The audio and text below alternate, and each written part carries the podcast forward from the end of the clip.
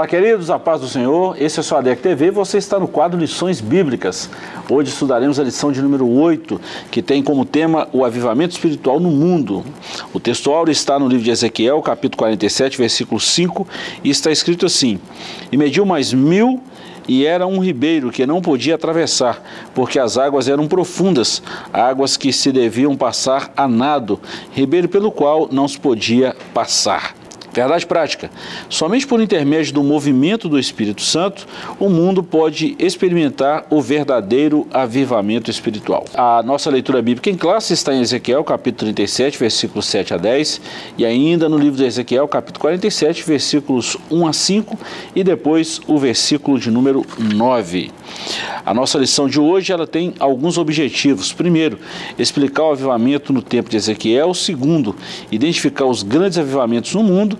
E terceiro, mostrar que os avivamentos mudam o rumo da história. Comigo mais uma vez, professor Joás. Nós estamos na lição de número 8, estamos falando sobre o avivamento espiritual no mundo. A lição de semana que vem, avivamento espiritual no Brasil. É, primeiro surgiu, assim, em boa parte da Europa, né, o reavivamento, mas antes, bem antes, né, a gente já citou aqui alguns avivamentos bíblicos. Eu lembro que você já falou em lições anteriores que houve pelo menos 12 momentos de avivamento no Antigo Testamento, e um deles nós vamos tratar agora que foi de Ezequiel. Professor, essa lição, quando a gente fala assim, abrangendo todo o todo mundo, é, a gente vê a grandeza de Deus, a soberania de Deus e a ação magnífica do Espírito Santo. É uma lição maravilhosa, né? Com certeza. E nós vamos revisitar aí né, o avivamento é, que Deus prometeu a Ezequiel, né? É, e a gente tem aí uma playlist aí no, no canal né, do trimestre passado ainda. Nós falamos na, nas últimas lições, principalmente, né, sobre esse avivamento que começaria em Israel né, e alcançaria o mundo. E é, a gente já comentou aqui que é, esse é o tema do grande avivamento mundial que acontecerá no final né, da história. É, e hoje a gente vai relembrar isso aí e vai falar também de alguns avivamentos que ocorreram ao redor do mundo, né, que são sempre lembrados quando se fala de avivamento. Né? É impossível falar de avivamento, não lembrar de Azusa, né, por exemplo, e de outros avivamentos aí, como País de Gales. Né? A gente até citou alguns aqui é, em aulas anteriores. Né? Então vai ser uma lição muito boa.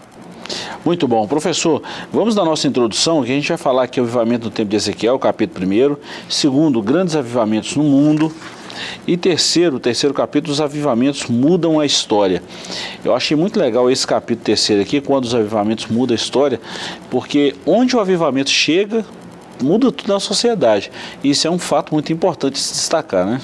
Sim, é muito interessante. E, e, como a gente viu lá na primeira lição, né, tem, tem umas coisas que acontecem antes, né? É, antes do avivamento, um período de, de grande crise e um arrependimento do povo de Deus, né? Uma, um arrependimento ativo, né? confissão de pecados, busca pela presença, né? e a gente é, sempre vê que essas coisas sempre antecedem. A gente viu isso nas escrituras, Antigo, Novo Testamento até agora, né? E agora a gente vai ver nos avivamentos mundiais aí, no, no avivamento mundial, né? esses avivamentos ao redor do mundo, é, que aconteceu do mesmo jeito, né? uma crise é, se instaura e o povo de Deus busca a Deus arrependido, confessando pecados né, e, e buscando ativamente a face de Deus, e aí o avivamento vem. Muito bom, vamos lá. Introdução. O que Deus fez no tempo de Ezequiel ainda pode fazer atualmente.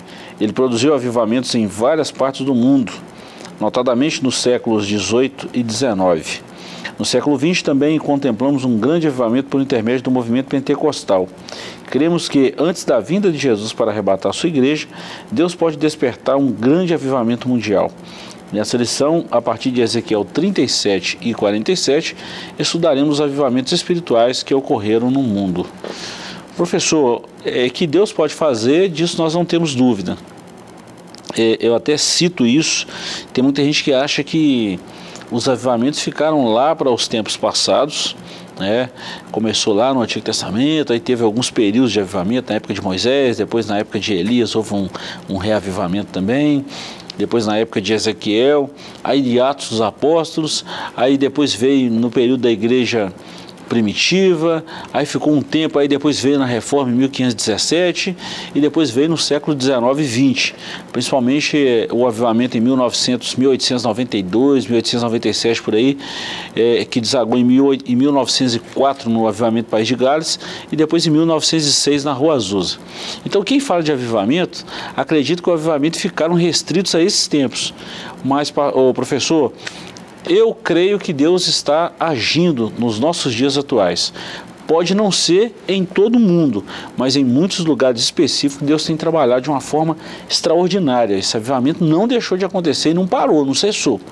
Com certeza. É, Deus sempre teve, sempre contou com servos avivados, né? pessoas individualmente avivadas. Né?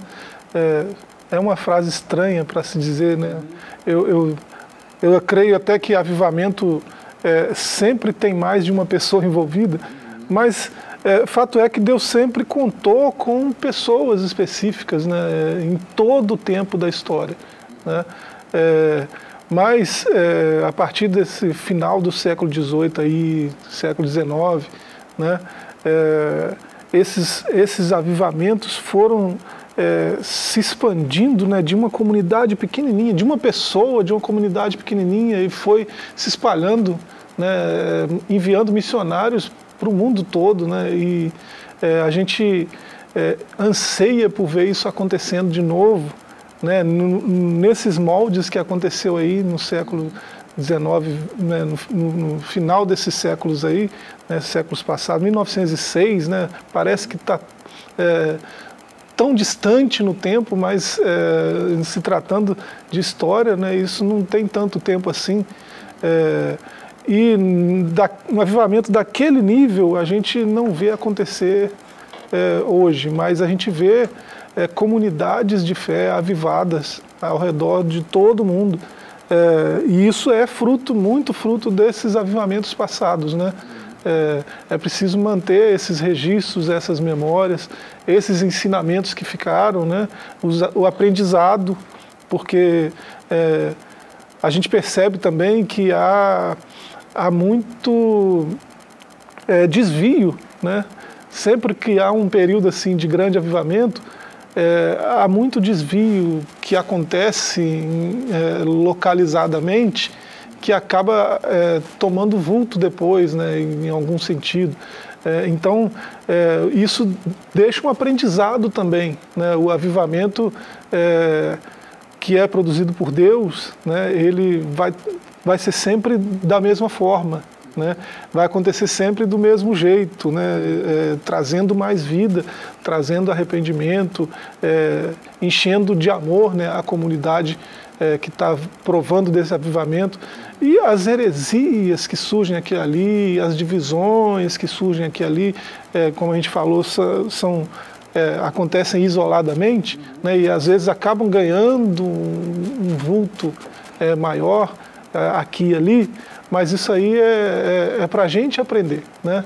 para gente, para ficar de experiência, de aprendizado para nós, de buscar o verdadeiro avivamento, né?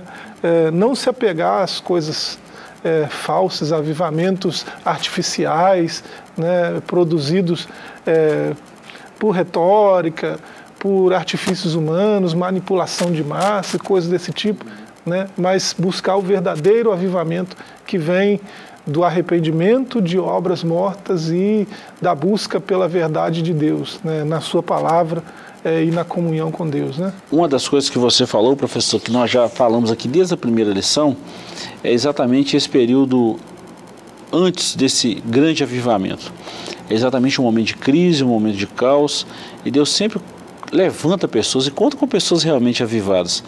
Alguém pode estar ouvindo a gente e achar estranho a gente falar isso, né? Mas Deus conta com pessoas avivadas. Nós já falamos aqui do ministério avivado de Pedro, de Estevão, e o nosso maior exemplo, o nosso maior paradigma que é Jesus como que esses homens sozinhos, né, vamos falar assim entre aspas, né, claro que eles estão guiados e movidos pelo Espírito Santo, mas como que com essa força do Espírito Santo, homens, poucas pessoas conseguiram fazer um movimento desse extraordinário. Deus usou para fazer esse movimento. Nós estamos precisando de mais de um movimento como esse, professor, e eu tenho orado para isso. Homens que, que alvoroçaram o mundo, né? Exatamente, é, exatamente. Começou com, com um, né? É, o avivamento, ele sempre tem esse fator comunitário, mas é, às vezes come, precisa começar em um. Né, em um homem cheio de Deus. Eu já falei isso aqui, professor. Talvez a gente até bate muito na tecla. É, já falei muito desse avivamento aqui no País de Gales, porque é de lá que veio o avivamento da Rua Azusa. A gente cita muito o avivamento da Rua Azusa em 1906, com William Seymour. Mas em 1892, já citamos aqui, ou talvez um pouquinho antes, é, Evan Roberts, é, no País de Gales, durante 13 anos ele orou incansavelmente, é, é, é, ininterruptamente, e orou e Deus enviou um avivamento. Um país aí na época, em 1904, aí de pouco mais de um milhão de pessoas, foram mais de 100 mil pessoas salvas. Olha que interessante, 10% da população, sem contar muitos pedidos de perdão, muitas reconciliações, é, muitos cultos de oração que duravam 72 horas, mas começou com um. É, e esse, esse é um aspecto interessante do avivamento, né? É, produzir é, esse movimento é, em direção ao outro, né? esse movimento de, de, de, de, amor pelo outro, pelo próximo, né? que tava, já estava previsto lá em Levítico 19, né? É, 18, 19, é, que, que assim, um mandamento de amar ao próximo né? como a ti mesmo. E Jesus relembra isso no Sermão do Monte, dizendo é, para aqueles ouvintes que eles é, estavam ouvindo errado, né? Porque é, os religiosos sempre eles, né? Os religiosos sempre dão um jeito de acrescentar alguma coisa, né? É, é, colocar algum aparato no que Deus falou para aquilo parecer mais agradável, para parecer mais humano e coisas desse tipo. E, e a verdade de Deus não precisa disso.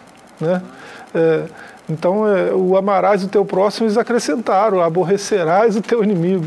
Né? Que acréscimo esquisito, né? É, que não, não encontra respaldo em nada na Escritura mas era um acréscimo que os religiosos da época faziam. E Jesus teve o cuidado de corrigir isso. Né? Vocês ouviram isso aí, né? mas eu, porém, vos digo, né? É, orem pelos que vos perseguem, que vos maltratam, amem os seus inimigos, né? É, cuida daquele que te aborrece, né? é mais ou menos isso que ele estava dizendo. Né? É, olhe um pouco mais de perto né? aquele que está te perseguindo né? e cuida dele né, direciona esse amor que você recebeu é, para além de você. Né? Era o que Jesus estava ensinando. Então, é, um, um, avivamento verdadeiro, genuíno, sempre vai produzir isso, né? no sentido do que o senhor acabou de falar aí. Né? É, pessoas é, perdoando assim. Né? O perdão é sempre uma graça, né? algo é, algo que custa muito, pra, às vezes, para quem está perdoando, porque abre mão de receber uma dívida, né? É, seja que tipo de dívida for. Né? Então, isso só quem ama faz essas coisas. Né? É, e é impossível é, falar de avivamento sem falar dessas raízes né? que já estavam presentes, a gente já viu aí nas sete lições anteriores, já estava presente lá no, na antiga aliança, no antigo concerto. Professor, nesse capítulo primeiro aqui, nós já citamos aqui, já estudamos um trimestre inteiro sobre esse capítulo primeiro eh, de Ezequiel, 37 e 47. Eu vou só dar uma citada nesses pontos aqui, eh, você já falou da nossa playlist aqui no canal, eh, eu quero te convidar, você que está ouvindo a gente aí, a dar uma conectada lá, dar uma ida no YouTube, a DEC TV, e Dá uma olhada na playlist aí do trimestre passado. É, no último trimestre, o, quarto trimestre de 2022, nós estudamos o livro de Ezequiel todinho. Então agora, professor, nós vamos falar o seguinte, avivamento no tempo de Ezequiel. Primeiro, a calamidade e restauração de Israel. Segundo, um vale de ossos secos. E terceiro, o rio das águas purificadoras. É, nós já falamos muita coisa sobre isso, mas vamos dar só uma pincelada aqui. É, existiu o caos, né, houve o desvio doutrinário teológico. Né, quando a gente fala doutrinário, o povo afastou de Deus e o desvio teológico, eles não queriam mais a palavra de Deus, viraram as costas, preferiam seguir outros deuses. Eles ficaram como um vale de ossos que Ezequiel chama no capítulo 37 sequíssimos, ou seja, estavam com o coração duro, já tinha perdido tudo isso aí, só estava osso, osso, os ossos mesmo, né? Isso se trata da casa de Israel, mas eles foram restaurados e Deus ainda, com sua infinita bondade e misericórdia, ainda renovou esse povo e trouxe um reavivamento para aquela nação. Não tem dúvida nisso aqui da ação de Deus, mas nós já vimos aqui que primeiro estava a crise, o caos estava instaurado, aí veio Deus na sua forma pedagógica de ensino, traz esse povo de novo para os trilhos, os trilhos. Esse povo se reergue, levanta a cabeça, olha para Deus e Deus dá um reavivamento e a nação é restaurada por completo. É interessantíssimo isso aqui, né? É tudo fruto do Espírito Santo, não tem dúvida. E, e, foi muito bom a gente ter passado um trimestre inteiro estudando Ezequiel, né? Que a gente, um leitor desavisado, né? Ou alguém que está é, tá ouvindo essa conversa aqui agora, né? Pode pensar que, poxa vida, mas Deus foi injusto, foi carrasco. Pô, para que fazer isso? Não é o povo dele, o povo que ele ama, né? É, mas a gente, a gente viu ao longo de três meses, né? O livro de Ezequiel todo e a gente viu que o povo de Deus é, se afastou, houve uma apostasia generalizada. Né? Ofenderam a Deus, ofenderam a honra de Deus, abandonaram a Deus. Então, é, houve uma série de, de fatores né, que levaram Deus a se afastar, né? É, retirar sua glória do templo e se afastar. É, e aí a gente vê o que, o que isso gerou. Né? A gente vê, foi no ano 605, né, antes de Cristo, uma primeira leva aí é, foram jovens, jovens sábios, né, jovens nobres, é, onde foi Daniel e seus amigos ali. Né.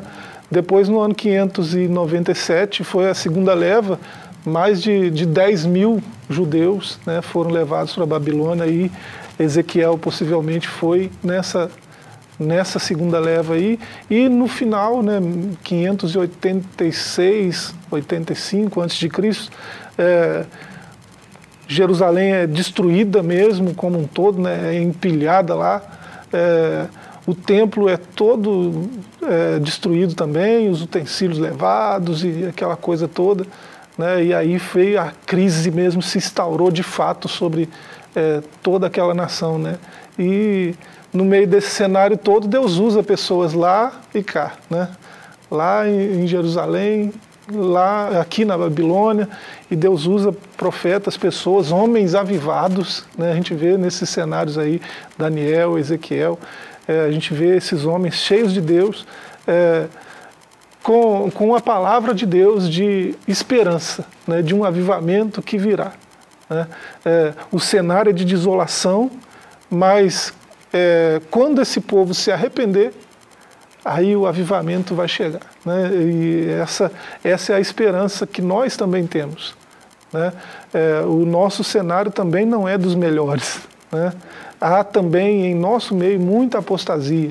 Né? Mas quando a gente se arrepender, gente não é esperar é, de fora, né? não é esperar de governos, é, de doutores, né? de mestres, não é esperar de pregadores. Não, é, é quando a gente, como igreja, né, se arrepender, aí o avivamento vai vir de fato. Né?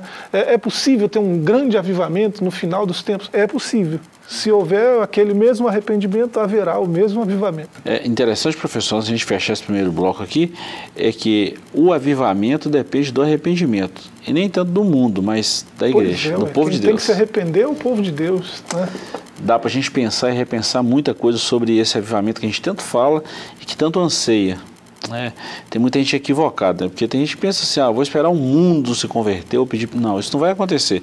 É o povo de Deus. Se o meu povo Exato. se humilhar, orar, buscar minha face, converter dos seus maus caminhos, eu ouvirei do céu, perdoarei os pecados, sararei a terra.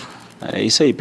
E, e haveria uma, um, um, várias promessas linkado aí a, a, esse quebrantamento de espírito. É, avivamento é isso aí, né, professor? Um quebrantamento, é se dobrar ao espírito, se entregar a Deus, é por aí, né? A vida vem quando a gente se rende, se dobra, né?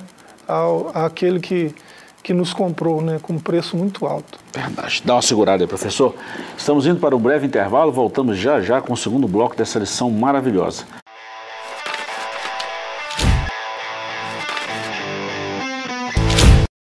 Estamos de volta com o seu ADEC TV, hoje no quadro Lições Bíblicas. Lembrando que estamos estudando a lição de número 8, Avivamento no Mundo. É, esse avivamento, nós começamos aí é, falando aí do profeta Ezequiel, capítulo 37 ou 47. Esse avivamento é espiritual e tem uma contrapartida que é o povo de Deus buscando pedido de perdão, buscando um conserto, uma reconciliação com o Senhor. É muito interessante quando a gente lembra desses fatos e faz essa citação.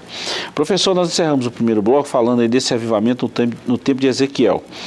É, a sinopse do capítulo 1 aqui, o vale de ossos secos e as águas purificadoras são duas imagens que revelam como Deus pode enviar ou avivar o avivamento ao seu povo. É, é, muito interessante quando a gente fala disso. Nesse capítulo 2 agora, nós vamos falar sobre os grandes avivamentos no mundo. É, nesse, nesse tópico aqui, nós vamos citar três tópicos aqui também. Na Europa, depois nós vamos falar nos Estados Unidos e raízes do avivamento pentecostal, aqui bem no início é, do ano de 1900, início do século 20, né? Vamos lá, na Europa, houve períodos em que o continente europeu estava em situação idêntica do povo de Israel no contexto das profecias de Ezequiel 37 e 47. Pela misericórdia divina, não tardou Deus usar pessoas cheias do Espírito Santo para clamarem e perseverarem por um avivamento espiritual. O Senhor queria avivar o velho continente. Isso começou na Alemanha por volta de 1782, depois na Inglaterra na volta 1722, depois na Inglaterra por volta de 1740, John Charles, Charles Wesley, George Wilkie eh, e outros mais. Depois, em 1904, já citei aqui, né, no país de Gales, Robert é, Evan Roberts, é um adolescente de 13 anos, reuniu seus colegas e falou de uma visão que recebeu de Deus num domingo, depois de um seminário, e esse foi em 1904, 1905. Então, professor, bem no início aqui na Europa, é, hoje eu falo isso como estudante da teologia e aprendiz, eterno aprendiz, né? Nós vamos ser sempre aprendiz, mas o melhor conteúdo que a gente tem hoje de teologia, eu falo sem sombra de dúvida, que foram dos alemães, foram dos europeus. Eu, tô, eu citei os alemães aqui porque tem muito conteúdo aqui bom dos alemães, mas tem é, muito conteúdo. Zinzerdorf, né? Uhum. Um camarada sensacional. Né? E é, se falar da Inglaterra, então, né, os irmãos Wesley aí, o, o avivamento wesleyano aí de, nos anos 1700, né? No começo até o final dos anos 1700, 1701 até 1790. É, aqueles homens aplicados, olha, olha como foi, né? Homens aplicados à escritura. É, daí que veio a, a, herança metodista, né? Porque é, eles eram metódicos no estudo devocional da escritura, né? No estudo da, da palavra. É, a, então a, a teologia é, metódica no sentido de, de estar é, constantemente, ativamente buscando a verdade de Deus, né? A verdade da palavra. É, então são, são aqueles homens que a gente fala que Deus sempre os teve né, no decorrer da história, homens avivados, né, que provocaram avivamento de forma comunitária, porque se encheram de Deus né, é, na sua busca, acabaram se inflamando desse avivamento e contagiando é, quem estivesse perto. Né? É, e George Whitfield também. Professor, eu, é uma pergunta que não, não quer calar, né? eu estou falando por mim, eu não falo pelos outros. Você já imaginou se a gente conseguisse uma máquina do tempo e falasse assim, vamos, vamos pegar, vamos voltar no tempo, ou se não, pegar, de, pegar os irmãos Wesley e trazer para os nossos dias de hoje.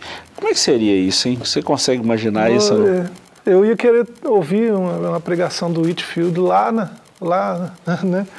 É, no meio da rua ali mesmo, ouvindo um, um grande homem de Deus com uma sabedoria da palavra incrível, né? É, e hoje, hoje a gente tem tanta coisa, né? Tem revelações aí do âmago, né? Da, da pessoa, mas é, a gente não vê tanto a verdade de Deus à tona, né? Como se via nessas épocas aí, porque partia de, de de busca sincera mesmo por Deus, né? não busca de conhecimento, mas busca de Deus. Né? Então aí é, esse, esse, conhecimento todo que eles tinham, essa sabedoria toda que eles tinham, era fruto do avivamento, né? da vida avivada que eles viveram. É, isso não é desfazer também da teologia, né? É, pode parecer isso, né? É, imagina se nós, professores de teologia, iríamos desfazer do, do estudo teológico. Não é isso. É, mas uma coisa não deve estar desassociada da outra. Né? É preciso buscar o conhecimento, mas é, no mesmo nível buscar também a graça né, de Deus, o, o avivamento né, que a palavra produz, porque senão é, vai parecer revelação absurda, mas sem a graça, sem a transformação que o avivamento produz, que o Espírito produz, né, vai ser só bonito de ouvir. Professor, é, é, muito legal quando a gente consegue, por exemplo, nós hoje voltar no tempo, voltar lá em 1700 ou 1900 e poder escutar esses homens. Né? Se a gente pudesse fazer isso, esse é pensamento, professor. A gente precisa deixar isso bem claro, Poxa, né? Deixar bem claro. Mas imaginou pegar esses homens no contexto deles hoje e trazer para o nosso tempo também, com tanto entretenimento, com tanta coisa vamos dizer assim, não é que na época não tinha, mas hoje nós temos muito mais, com o advento da internet, com, com tanto entretenimento, com, com, com os valores invertidos, né? A gente buscando mais coisas do que pessoas, coisas está tudo errado, o nosso coração está mais em coisas do que em pessoas. Como é que seria a reação desses homens? Eu estou falando pelo comportamento deles lá. Eu tenho a impressão, né, que se fosse lá, pegasse o George Whitfield, né, colocasse ele no DeLorean, né? nós, já que nós estamos viajando, Sim, né? vamos viajar. viesse para cá, né? É, colocasse ele ali na, na Praça das Palmeiras. Né? É, eu tenho a impressão de que faria um pouco caso dele. Né? Um homem dessa envergadura, dessa estatura espiritual, né? É, faria um pouco caso. Né? É, ele podia usar o mesmo estilo que ele usava lá, ir para a rua, ir para a praça, pegar qualquer caixote de, de, de, madeira e subir em cima e falar da, da, verdade de Deus. Se ele fizesse isso aqui, eu acho que ele é, faria um pouco caso, porque ele, ele não estaria é, com, com um aparato de pregador, né? É, com uma indumentária de pregador, né? com aparato tecnológico que os pregadores têm hoje, ele não estaria com isso tudo, então não chamaria a atenção de ninguém, porque é, parece que é isso que as pessoas estão buscando hoje. Né? É, e o que ele tinha era muito mais valioso que isso, que era a verdade de Deus. Bom, professor, é nesse ponto aí que eu queria exatamente que chegasse aqui, porque esses grandes avivamentos que nós vimos aqui na Alemanha, né, que nós estamos aqui na Inglaterra e também no país de Gales, eram totalmente ao inverso do que nós estamos chamando de avivamento hoje. É exatamente isso. Aí vem a pergunta: é, os homens mudaram, os tempos mudaram, as ferramentas mudaram, mas e Deus mudou? Pois é. Por que, que nós não vemos com tanta frequência o que esses homens viram? Parece que foi. É, vamos fazer uma aplicação de um texto aqui, Mateus 24, 12, né? Por se aumentar a iniquidade, o amor iria esfriar. E o amor é a base de tudo. Pelo menos é o que eu percebo, professor, pela Bíblia e também pelos tempos. Quero até aproveitar, você que está assistindo a gente aí, deixe seu comentário também. Você sente dessa mesma forma? É isso mesmo? Você tem esse mesmo sentimento que nós estamos falando aqui? É uma pergunta que pode ser aberta, né, professor? Isso vale um painel teológico, hein? É, eu gostaria de ver essas, essas respostas aí, esses, esses questionamentos aí na, na rede mesmo, né? Seria interessante. É, qual, qual, igreja que nós queremos hoje, né? É, nós queremos uma igreja avivada, mas que tipo de avivamento, né? O que que isso implica? Né? É, dizer que eu quero ser uma igreja avivada implica em dizer o quê? E fazer o quê, né? É, então é, é uma reflexão muito boa. Vale a pena. Vamos lá, professor. Nós falamos aqui na, na, na Europa. Agora, nos Estados Unidos, nós temos aí muitos movimentos, né? É, é, Charles Finney, Charles Grandson Finney, também foi um nome trouxe, Deus trouxe através dele um despertamento muito grande. É, e teve outros nomes também eles tinham uma vida totalmente diferente das, que nós, das vidas que nós vemos hoje em muitos pregadores, em muitos de nós pastores, muitos líderes espirituais. E para fechar esse, esse capítulo segundo aqui, raiz do avivamento pentecostal. Aqui nós estamos falando é, exatamente da, do século, início do século 20, né? Isso veio lá dos Estados Unidos também, o movimento da fé apostólica, e acabou chegando aqui no Brasil. É, William, William William Joseph Seymour, né, nós, todos nós conhecemos, né? o, o, o W.S., William Seymour, o famoso pregador em 1906, filho de pais negros, de um lugar, eh, nasceu em Houston, no Texas, em 1901, eh, aliás, ele era de lá, né? Ele começou seu ministério lá, e filho de escravos, mas que tinha um chamado de Deus para esse movimento. Tinha a alma queimando do fogo de Deus, fogo quente mesmo. E o Seymour foi fruto desses avivamentos anteriores aí, né? É, principalmente o, o, movimento da fé apostólica aí. Outro Charles, né? Charles Fox, né? É, fundou o Bethel College, é, inspirou os alunos a, a buscar o batismo com o Espírito Santo, né? E teve a irmã Agnes, que foi uma das primeiras a, a receber o, o dom de línguas e ser batizado com o Espírito Santo. E Aí isso parece que ganhou um vulto maior, né? E vieram pessoas de outros lugares para é, o Bethel College, né? E lá buscaram e receberam o batismo do Espírito Santo e o Seymour foi um desses, né? É, voltou voltou para o seu país né, de origem e é, voltou para a sua igreja e com uma pregação lá e já foi expulso da igreja. Só uma, né? É, a primeira pregação dele. é, e aí foi para a Rua Azusa né, e fundou lá. Começou um, a reunir um povo lá e as reuniões começaram a ser muito diferentes do que se via naturalmente, normalmente, né? É, imagina gente flutuando, gente né, falando outros idiomas sem nunca ter estudado e coisas desse tipo. Né? Gente tocando piano sem nunca ter feito nem aula de canto, aula de música nenhuma. É, então, é, essas coisas começaram a, a, a, se espalhar, né, a notícia, e aquele movimento ganhou um vulto muito grande, e dali saíram missionários para todo lugar do mundo. Né? Não foi só para o Brasil, não, para todo lugar do mundo. A gente vai ver que os que vieram para cá também são fruto dali, né? daquele movimento. Na lição de número 4, nós falamos do ministério avivado de Jesus. O que eu achei muito importante é que Jesus deixou o modelo. É, o ministério avivado, que é o nosso paradigma, já falei isso aqui não sei quantas vezes, já falou inúmeras vezes também. Mas Jesus deixou o modelo de oração, de perdão, de companheirismo, de amor, e mais uma outra série de coisas. Professor, esses homens repetiram o que Jesus fizeram. Quando eu falei de oração, oração e jejum, consagração, agora voltamos aqui para os Estados Unidos, em 1901, com William Seymour. É, Conta-nos a história que o William Seymour começou a orar duas horas por dia.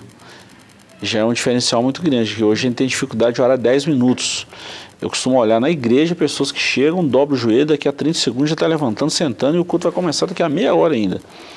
É, é, como nós vamos querer um avivamento se a gente não ora? Falar em jejum nessa geração de hoje está uma coisa assim absurda, porque jejuar tem até o jejum que, que ajuda na perda de peso aí, me fugiu o nome agora, né? É, o é, jejum intermitente. Isso, é. intermitente, obrigado por lembrar. Esse jejum ainda, ainda é muito comentado, mas assim, não é o jejum bíblico. Não é aquele jejum modelo bíblico. Então isso aí tem, tem um fim, né? tem, um, tem, um, tem um objetivo que é perder peso, não é aquele jejum de consagração, que a gente precisa falar disso também. Então hoje ora-se pouco, jejua-se menos ainda. Conhecimento da Bíblia, hoje pode contar no, nos dedos os cristãos que têm contato com a Bíblia todo dia, ou que já leram a Bíblia toda, ou que têm um período devocional pelo menos 10, 15 minutos por dia. Mas a gente faz tudo o contrário. Estou falando a gente nós, né? É, por exemplo, hoje nós brasileiros somos o povo que mais ficamos em, em, em rede, em internet, conectados. Em média aí, oito horas no mínimo por dia. Pô, se a gente for dividir o, o, o dia em três vigílias, né, em três tempos, um terço do nosso dia fica em, em nós ficamos conectados. Aí um outro terço a gente está trabalhando. E o outro terço, teoricamente, tem um outro entretenimento, ou quando lembra de dormir. Então, quando é que nós vamos ter tempo para orar, para jejuar, para pedir perdão e a gente quer viver o avivamento? Será que não está na hora da gente mudar isso, não, professor? E, e, e, a gente vive numa correria que a gente, às vezes, é, é, se auto-engana, né? É, não, eu tô. Poxa, essa semana eu fiquei em média quatro horas na internet, no, no YouTube, no Spotify. É, mas deixa eu ver aqui, não. Eu estava ouvindo podcasts é, gospel, eu estava ouvindo teólogos no YouTube, então eu estava consumindo teologia. Isso vale como devocional também. A gente vai se enganando, né? Aí você vai ver a teologia que está sendo consumida é, é, esse pessoal da reformodinha, né? Que faz chacota com o Espírito Santo, com o mover do Espírito, né? Que ah não, ficar cheio do poder de Deus, falar em outras línguas, profetizar, isso aí era coisa para os apóstolos. Né? É, o chique, a gente é chique. A gente, né, a gente não tem isso. Né? O top nosso é falar de é, filmes da moda, falar de seriados tops. Né? É, para que falar de é, falar em outras línguas? Vamos, vamos falar de Star Wars. Né? para que falar de outras línguas? Né? Então, é, para que falar de mover do espírito, se a gente pode falar de arte, de música contemporânea, de dança, né? Vamos buscar essas outras coisas para que e, e, aí fazem chacota com quem busca o Espírito Santo, uhum. né? Fazem chacota, zombaria. E aí o crente pentecostal está consumindo esse tipo de coisa e acha que isso não está prejudicando em nada, acha que ele está consumindo devocional, que ele está consumindo teologia. Né? Então é, é, é, preocupante, né? os nossos tempos são, são dias maus, são dias maus e a gente precisa buscar o genuíno avivamento. É o que a gente tem falado aí desde o começo do trimestre. Né? Verdade. Professor, a gente vai encerrar a nossa lição de hoje, mas antes a gente precisa falar dos avivamentos, que os avivamentos mudam a história. É, eu quero falar isso aqui em dois tópicos apenas, a gente encerra aqui. É, impactos no mundo e a geração depois dos avivamentos precisa nem falar, todo mundo é, é, recebe o impacto desse avivamento. A gente viu isso em 1906 nos Estados Unidos, viu antes em 1904 no País de Gales, viu um pouquinho antes no século 16 e 17 né, em outros países da Alemanha, em outros países da Europa, né, igual a Alemanha, Inglaterra e outros países mais. E a gente vê isso hoje também nas sociedades, algumas comunidades que a gente vive. Quando o Evangelho chega e traz um avivamento consigo, o Espírito Santo traz um avivamento, o impacto é muito perceptível, palpável, mensurável onde essas pessoas vivem, onde essa comunidade está inserida. Isso eu estou falando uma comunidade chamada igreja. Onde essa igreja está inserida, os impactos são reais, são mensuráveis, palpáveis e não tem que se duvidar. Né? Agora, o que mais me preocupa é a geração depois desse ceifamento, professor. Porque pega um negócio muito fácil e quando a gente pega um negócio muito fácil, isso assusta a gente. É só olhar para Azusa, né? É, você percebe que Deus está começando um movimento né, é, onde a sua vontade predomina. Né? Como que é o culto? Não, o culto tem que começar às seis e terminar oito. Não, não é oito e três, oito e oito. É oito. Né? É. Aí o Espírito Santo, não, eu quero terminar onze. Começar às seis e terminar meia-noite. Aí em Azusa isso acontecia. Se o Espírito Santo quisesse levar o culto até meia-noite, podia, não tinha problema. Né? E as pessoas ficavam lá, cheias do Espírito Santo até meia-noite. Né? Hoje isso é é, é possível. O Espírito tem essa liberdade hoje nas nossas igrejas, né? É, então, é, ali, negros, num, num, contexto 1906, né? num contexto de segregação é, em todo lugar, no mercado, no cinema, na padaria, no trabalho, no metrô, é, tem o lugar do branco e o lugar do negro. Não, mas aqui Aqui o Espírito Santo tem liberdade. Então, se ele quiser usar branco, ele usa. Se ele quiser usar negro, ele usa. Então, os negros e os brancos são cheios do Espírito Santo. Aqui no Azusa Street 366, né? É, é, então, o Espírito tinha plena liberdade. Criança, criança não tem voz no culto. Né? Criança não devia nem estar no culto, devia estar, né? É, porque estar no nosso culto incomoda a gente, né? atrapalha a gente cultuar. Né? É, mas lá não. Se Deus quiser usar uma criança, ele enche do Espírito Santo, a criança vai lá, profetiza, né, e ministra, e não tem. É, aqui quem manda é Deus. Né? Era assim na, na, na Rua Azusa. Né? É, será que a gente teria condições de viver uma liturgia dessa? Será que a gente diria sim para o Espírito Santo se ele quisesse agir dessa maneira no nosso meio agora, hoje? Né? Será que a gente não, a, a gente mesmo não é, impõe resistência ao agir do Espírito hoje? Né? Ou, ou ele teria essa mesma liberdade? Né? Porque tinha essa mesma liberdade. Professor, boa pergunta que nós vamos tratar dela na próxima lição aqui no Brasil, nos dias atuais. Guarda essa pergunta e vamos falar sobre isso. Mas a gente pode perguntar isso para os nossos é, irmãos, amigos que sempre nos acompanham, né? Essa pergunta pode ser estendida a eles. Né? Será que o Espírito Santo tem liberdade na comunidade que nós congregamos, que nós vivemos? É uma boa pergunta para se falar do avivamento, né? É isso. Pois é. Encerramos aqui a nossa lição de hoje. Deus te abençoe. Voltaremos com a nossa próxima lição na semana que vem, se o Senhor nos permitir.